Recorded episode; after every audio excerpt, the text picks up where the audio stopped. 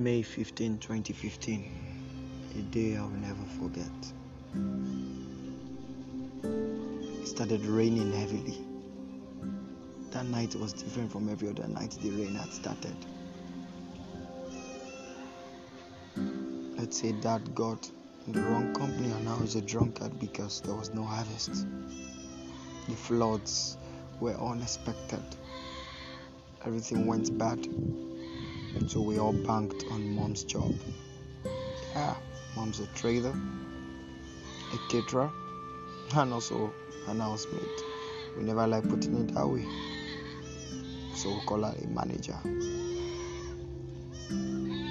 There was no way she could have made it 15 kilometers away. That was of no use that night. Priscilla was two towns away preparing for higher exams, and I was just left alone with the blue eyes. His fever was getting higher. What could I have done? What could I have done differently? The roofs were leaking and we were staying on a bare ground. Oh, James. Oh, James.